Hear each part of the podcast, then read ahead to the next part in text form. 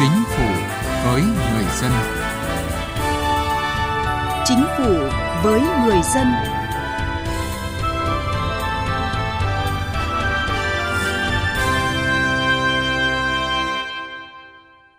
Xin chào quý vị và các bạn. Thưa quý vị, tròn 2 năm sau khi Bộ Chính trị ban hành kết luận 14 về chủ trương khuyến khích và bảo vệ cán bộ năng động sáng tạo vì lợi ích chung Chính phủ đã ban hành Nghị định số 73 quy định về khuyến khích bảo vệ cán bộ năng động sáng tạo, dám nghĩ, dám làm, dám chịu trách nhiệm vì lợi ích chung. Đâu là những điểm đáng chú ý trong Nghị định 73? Những cơ sở pháp lý quy định trong Nghị định có đảm bảo khuyến khích bảo vệ những cán bộ năng động sáng tạo, dám nghĩ, dám làm, dám chịu trách nhiệm vì lợi ích chung. Nội dung này sẽ được phân tích trong chương trình Chính phủ với người dân hôm nay. Trước khi đến với nội dung vừa giới thiệu, chúng tôi điểm một số dự thảo chính sách đang được các bộ ngành lấy ý kiến. 10 vị trí công tác lĩnh vực tài chính ở địa phương phải định kỳ chuyển đổi. Đây là nội dung được đề xuất trong dự thảo thông tư quy định danh mục và thời hạn định kỳ chuyển đổi vị trí công tác đối với công chức viên chức không giữ chức vụ lãnh đạo quản lý trực tiếp, tiếp xúc và giải quyết công việc thuộc lĩnh vực tài chính ở địa phương đang được Bộ Tài chính lấy ý kiến. Theo dự thảo, danh mục vị trí công tác thuộc lĩnh vực tài chính phải thực hiện định kỳ chuyển đổi gồm phân bổ ngân sách, kế toán, mua sắm công, quản lý các đối tượng nộp thuế, thu thuế, kiểm soát thuế, hoàn thuế, quyết toán thuế, quản lý và cấp phát ấn chỉ, kiểm hóa hàng xuất nhập khẩu, thẩm định kiểm tra và quyết toán kinh phí theo quy định của luật ngân sách nhà nước, thẩm định định giá trong đấu giá, cấp phát tiền, hàng thuộc kho bạc nhà nước và dự trữ quốc gia và bán cho thuê tài sản gắn liền với đất. Tại dự thảo nghị định quy định về cưỡng chế thi hành quyết định xử phạt vi phạm hành chính, Bộ Công an đã đề xuất quy định về kê biên tài sản có giá trị tương ứng với số tiền phạt để bán đấu giá. Theo dự thảo, đối tượng bị áp dụng biện pháp cưỡng chế kê biên tài sản có giá trị tương ứng với số tiền phạt để bán đấu giá gồm cá nhân không được hưởng tiền lương, thu nhập hoặc bảo hiểm xã hội tại một cơ quan đơn vị tổ chức và không có tài khoản hoặc số tiền gửi từ tài khoản tại tổ chức tín dụng kho bạc nhà nước, chi nhánh ngân hàng nước ngoài không đủ để áp dụng biện pháp khấu trừ tiền từ tài khoản. Tổ chức không có tài khoản hoặc số tiền gửi từ tài khoản tại tổ chức tín dụng, kho bạc nhà nước, chi nhánh ngân hàng nước ngoài không đủ để áp dụng biện pháp khấu trừ tiền từ tài khoản. Dự thảo cũng nêu rõ, chỉ được kê biên tài sản của cá nhân tổ chức bị cưỡng chế tương ứng với số tiền đã ghi trong quyết định xử phạt, quyết định áp dụng biện pháp khắc phục hậu quả và chi phí cho việc tổ chức thi hành cưỡng chế. Bộ Nông nghiệp và Phát triển Nông thôn đang dự thảo quyết định của Thủ tướng Chính phủ phê duyệt đề án phát triển khoa học và ứng dụng chuyển giao công nghệ, thúc đẩy kinh tế tuần hoàn trong nông nghiệp đến năm 2030. Bộ Nông nghiệp và Phát triển Nông thôn đề xuất mục tiêu cụ thể đến năm 2030, nghiên cứu hoàn chỉnh và đưa vào áp dụng các công nghệ tái chế và tái sử dụng các phụ phẩm trong chu trình sản xuất nông lâm thủy sản theo chuỗi khép kín. Phân đấu 50% phụ phẩm trồng trọt và chất thải chăn nuôi 100% nước và 80% chất thải trong nuôi trồng thủy sản. 100% phụ phẩm của công nghiệp chế biến nông sản được tái sử dụng cho sản xuất tuần hoàn. Bộ Công Thương cũng đang lấy ý kiến của nhân dân đối với dự thảo thông tư quy định về việc xây dựng và ban hành văn bản quy phạm pháp luật của Bộ Công Thương. Văn bản quy phạm pháp luật quy định tại dự thảo thông tư này bao gồm luật nghị quyết của Quốc hội, pháp lệnh, nghị quyết của Ủy ban Thường vụ Quốc hội, nghị định của Chính phủ, quyết định của Thủ tướng Chính phủ, thông tư của Bộ trưởng Bộ Công Thương, thông tư liên tịch giữa Bộ trưởng Bộ Công Thương với tranh án Tòa án Nhân dân tối cao, Viện trưởng Viện Kiểm sát Nhân dân tối cao, Tổng Kiểm toán Nhà nước. Tại dự thảo luật sửa đổi bổ sung một số điều của luật tiêu chuẩn và quy chuẩn kỹ thuật, Bộ Khoa học và Công nghệ đề xuất sửa đổi bổ sung chính sách của nhà nước về phát triển hoạt động trong lĩnh vực tiêu chuẩn và lĩnh vực quy chuẩn kỹ thuật. Theo đó, bổ sung chính sách phát triển hệ thống tiêu chuẩn, quy chuẩn kỹ thuật đáp ứng yêu cầu của chiến lược phát triển kinh tế xã hội, chiến lược phát triển ngành chương trình, đề án trọng điểm quốc gia. Hiện nay, tất cả các quốc gia trên thế giới đều nhận thức tiêu chuẩn, quy chuẩn kỹ thuật là biện pháp kỹ thuật, công cụ đắc lực nâng cao năng lực cạnh tranh quốc gia, phục vụ phát triển kinh tế xã hội. Bổ sung chính sách ưu tiên sử dụng kết quả nghiên cứu khoa học công nghệ, đổi mới sáng tạo của các tổ chức nghiên cứu, trường đại học, hiệp hội, hội, doanh nghiệp để xây dựng thành tiêu chuẩn quốc gia – nhằm đưa các kết quả của đề tài nghiên cứu khoa học đi vào thực tiễn thông qua tiêu chuẩn áp dụng trong thực tế. Thưa quý vị, thưa các bạn, như đã giới thiệu ở phần đầu chương trình, Chính phủ vừa ban hành Nghị định số 73 quy định về khuyến khích bảo vệ cán bộ năng động, sáng tạo, dám nghĩ, dám làm, dám chịu trách nhiệm vì lợi ích chung. Nghị định này có những điểm đáng chú ý nào? Chúng tôi xin được giới thiệu ngay sau đây.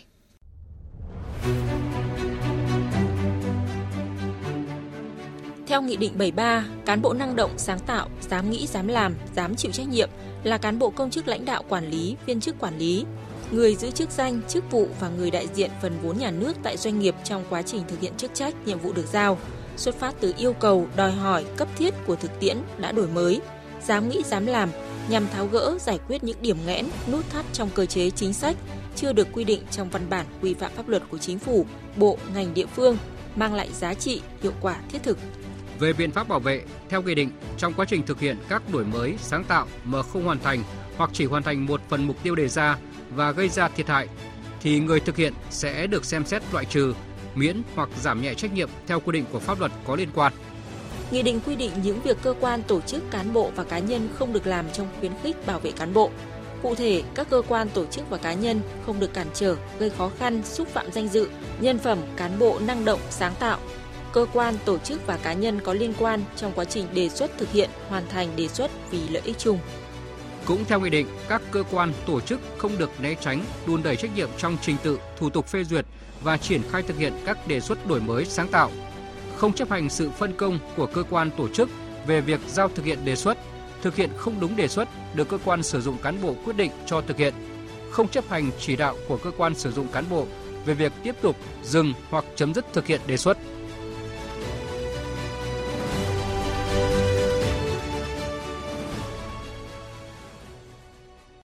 Thưa quý vị, Nghị định số 73 cũng quy định rõ những cán bộ năng động, sáng tạo, dám nghĩ dám làm vì lợi ích chung có thể không bị xử lý trách nhiệm, được loại trừ, miễn hoặc giảm nhẹ trách nhiệm. Các chuyên gia nhận định quy định này sẽ góp phần gỡ bỏ trong lòng nhiều cán bộ nỗi ám ảnh về việc có thể bị xử lý trách nhiệm rất nặng nề nếu không may vô tình mắc phải một sai lầm, sai sót nào đó trong công tác quản lý điều hành.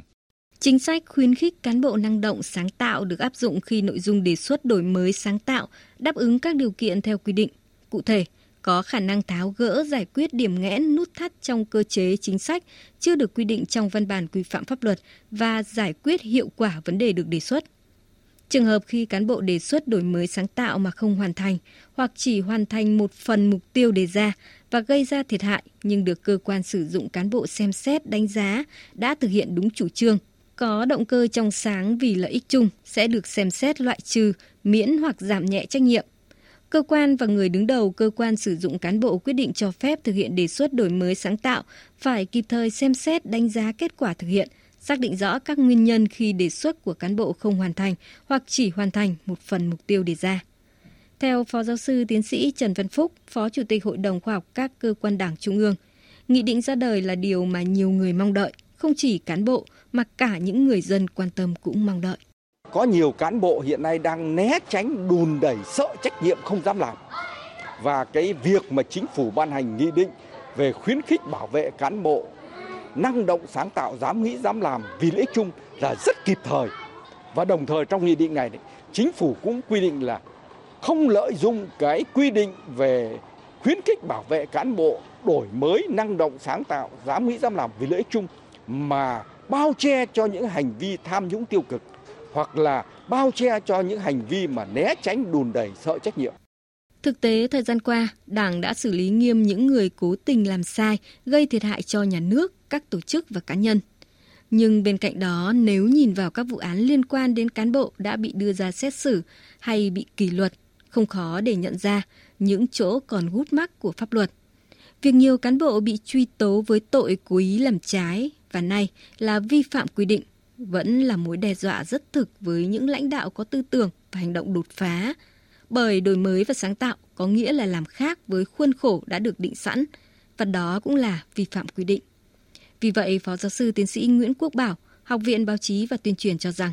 nghị định sẽ tạo ra khí thế mới trong công tác quản lý cán bộ. Đây là một, một cái chủ trương mà rất là đúng, rất là kịp thời để nó khắc phục một cái hiện tượng mà có lẽ chúng ta đã nói rất nhiều lần trong cái cuộc đấu tranh phòng chống tham nhũng tiêu cực xử lý quyết liệt những tội phạm những sự thoái hóa biến chất trong cái bộ phận cán bộ đảng viên và nếu chúng ta làm được điều này tốt thì nó sẽ tạo ra một cái khí thế mới, tạo ra một sức bật mới trong công tác gọi là cán bộ cũng như là gì là cái sự phát triển đất nước trong điều kiện hội nhập hiện nay. Theo tiến sĩ Lưu Bình Nhưỡng, Phó trưởng Ban dân nguyện của Ủy ban Thường vụ Quốc hội, cần thêm những hướng dẫn thi hành cụ thể để nghị định không chỉ mang ý nghĩa chính trị mà thật sự là công cụ, là động lực thúc đẩy sự phát triển. Bởi xác định một việc gì đó là mang lại giá trị hiệu quả thiết thực hay tạo được chuyển biến mạnh mẽ thường là không dễ dàng. Nhất là những hiệu quả thiết thực và chuyển biến mạnh mẽ thường có độ trễ, nhiều khi ngày một ngày hai chưa kịp nhìn thấy thì sinh mệnh chính trị của cán bộ liên quan có thể đã được kết luận. Tôi cho rằng nghị định ra đời là một điều tốt, nhưng ở đây rõ ràng chúng ta rất cần một cái sự hướng dẫn cụ thể, một cái sự thống nhất trong cái quá trình tổ chức thực hiện. Cho nên chúng ta phải có những cái quy định rất cụ thể về định lượng, về tiêu chuẩn để tránh cái tình trạng là một là có thể nung túng, hai là có thể dẫn đến tùy tiện, ba là có thể lạm dụng, lợi dụng các cái quy định này để mà làm những việc ờ, không tốt, thậm chí là có hại cho đảng, hại cho đất nước và hại cho chính bản thân cán bộ và nhân dân. Việc cụ thể hóa các cơ chế chính sách để khuyến khích bảo vệ cán bộ dám nghĩ, dám làm là rất cần thiết ở thời điểm hiện nay. Dù chính thức có cơ sở pháp lý khi chính phủ ban hành nghị định số 73 quy định về khuyến khích bảo vệ cán bộ năng động, sáng tạo, dám nghĩ, dám làm, dám chịu trách nhiệm vì lợi ích chung. Nhưng quá trình triển khai thực tế cần làm rõ ranh giới giữa sáng tạo đột phá vì lợi ích chung với lợi ích nhóm, lợi ích cá nhân. Đặc biệt cần thêm những hướng dẫn thi hành cụ thể để nghị định không chỉ mang ý nghĩa chính trị mà thật sự là công cụ, là động lực thúc đẩy sự đổi mới phát triển. Thưa quý vị, đến đây chúng tôi cũng xin kết thúc chương trình Chính phủ với người dân hôm nay. Quý vị và các bạn có thể nghe lại chương trình trên trang web vov1.vov.gov.vn. Chương trình hôm nay do biên tập viên Thu Thảo biên soạn. Cảm ơn quý vị đã quan tâm theo dõi. Người khuyết tật ở nông thôn có được trợ giúp pháp lý không? Theo quy định Luật Người khuyết tật năm 2010, người khuyết tật là người bị khiếm khuyết một hoặc nhiều bộ phận cơ thể hoặc bị suy giảm chức năng được biểu hiện dưới dạng tật khiến cho lao động, sinh hoạt, học tập gặp khó khăn. Theo thống kê, Việt Nam có khoảng 7,06 triệu người khuyết tật, chiếm 7,06% dân số từ 2 tuổi trở lên. Trong đó có 87,27% người khuyết tật sống ở nông thôn. Tỷ lệ người khuyết tật sống ở khu vực này thuộc diện nghèo và cận nghèo thường cao gấp 3 tỷ lệ nghèo trung bình của toàn quốc. Hiện nay, Đảng và Nhà nước ta có nhiều chế độ chính sách ưu đãi trợ giúp xã hội cho người khuyết tật như trợ giúp y tế, trợ giúp giáo dục nghề nghiệp, tạo việc làm và hỗ trợ sinh kế. Trong đó có chính sách trợ giúp pháp lý giúp người khuyết tật thuộc diện được trợ giúp pháp lý, được tiếp cận công lý và bình đẳng trước pháp luật. Nếu các bạn là người khuyết tật thuộc diện được trợ giúp pháp lý, trong đó có người khuyết tật cư trú ở nông thôn thuộc một trong các trường hợp sau. Người khuyết tật thuộc hộ cận nghèo, người khuyết tật đang hưởng trợ cấp xã hội hàng tháng, hoặc thuộc diện được trợ giúp pháp lý khác như trẻ em khuyết tật, người khuyết tật thuộc hộ nghèo, người khuyết tật là dân tộc thiểu số cư trú ở vùng có điều kiện kinh tế xã hội đặc biệt khó khăn, hoặc người thuộc diện được trợ giúp pháp lý khác theo quy định tại Điều 7 Luật trợ giúp pháp lý. Khi gặp vướng mắc tranh chấp pháp luật, hãy đến Trung tâm trợ giúp pháp lý nhà nước hoặc các tổ chức tham gia trợ giúp pháp lý để được trợ giúp pháp lý miễn phí thông qua các hình thức tư vấn pháp luật, được bào chữa, bảo vệ quyền và lợi ích hợp pháp trước các cơ quan tiến hành tố tụng, công an, viện kiểm sát, tòa án, được đại diện trước các cơ quan nhà nước có thẩm quyền khác. Để liên hệ Trung tâm trợ giúp pháp lý nhà nước và các tổ chức tham gia trợ giúp pháp lý, xin mời các bạn truy cập danh sách tổ chức thực hiện trợ giúp pháp lý trên cổng thông tin điện tử Bộ Tư pháp, trang thông tin điện tử trợ giúp pháp lý Việt Nam, trang thông tin điện tử của Sở Tư pháp tỉnh, thành phố nơi cư trú hoặc gọi về Cục Trợ giúp pháp lý Bộ Tư pháp theo số điện thoại 024 6273 9631 để được cung cấp thông tin liên hệ.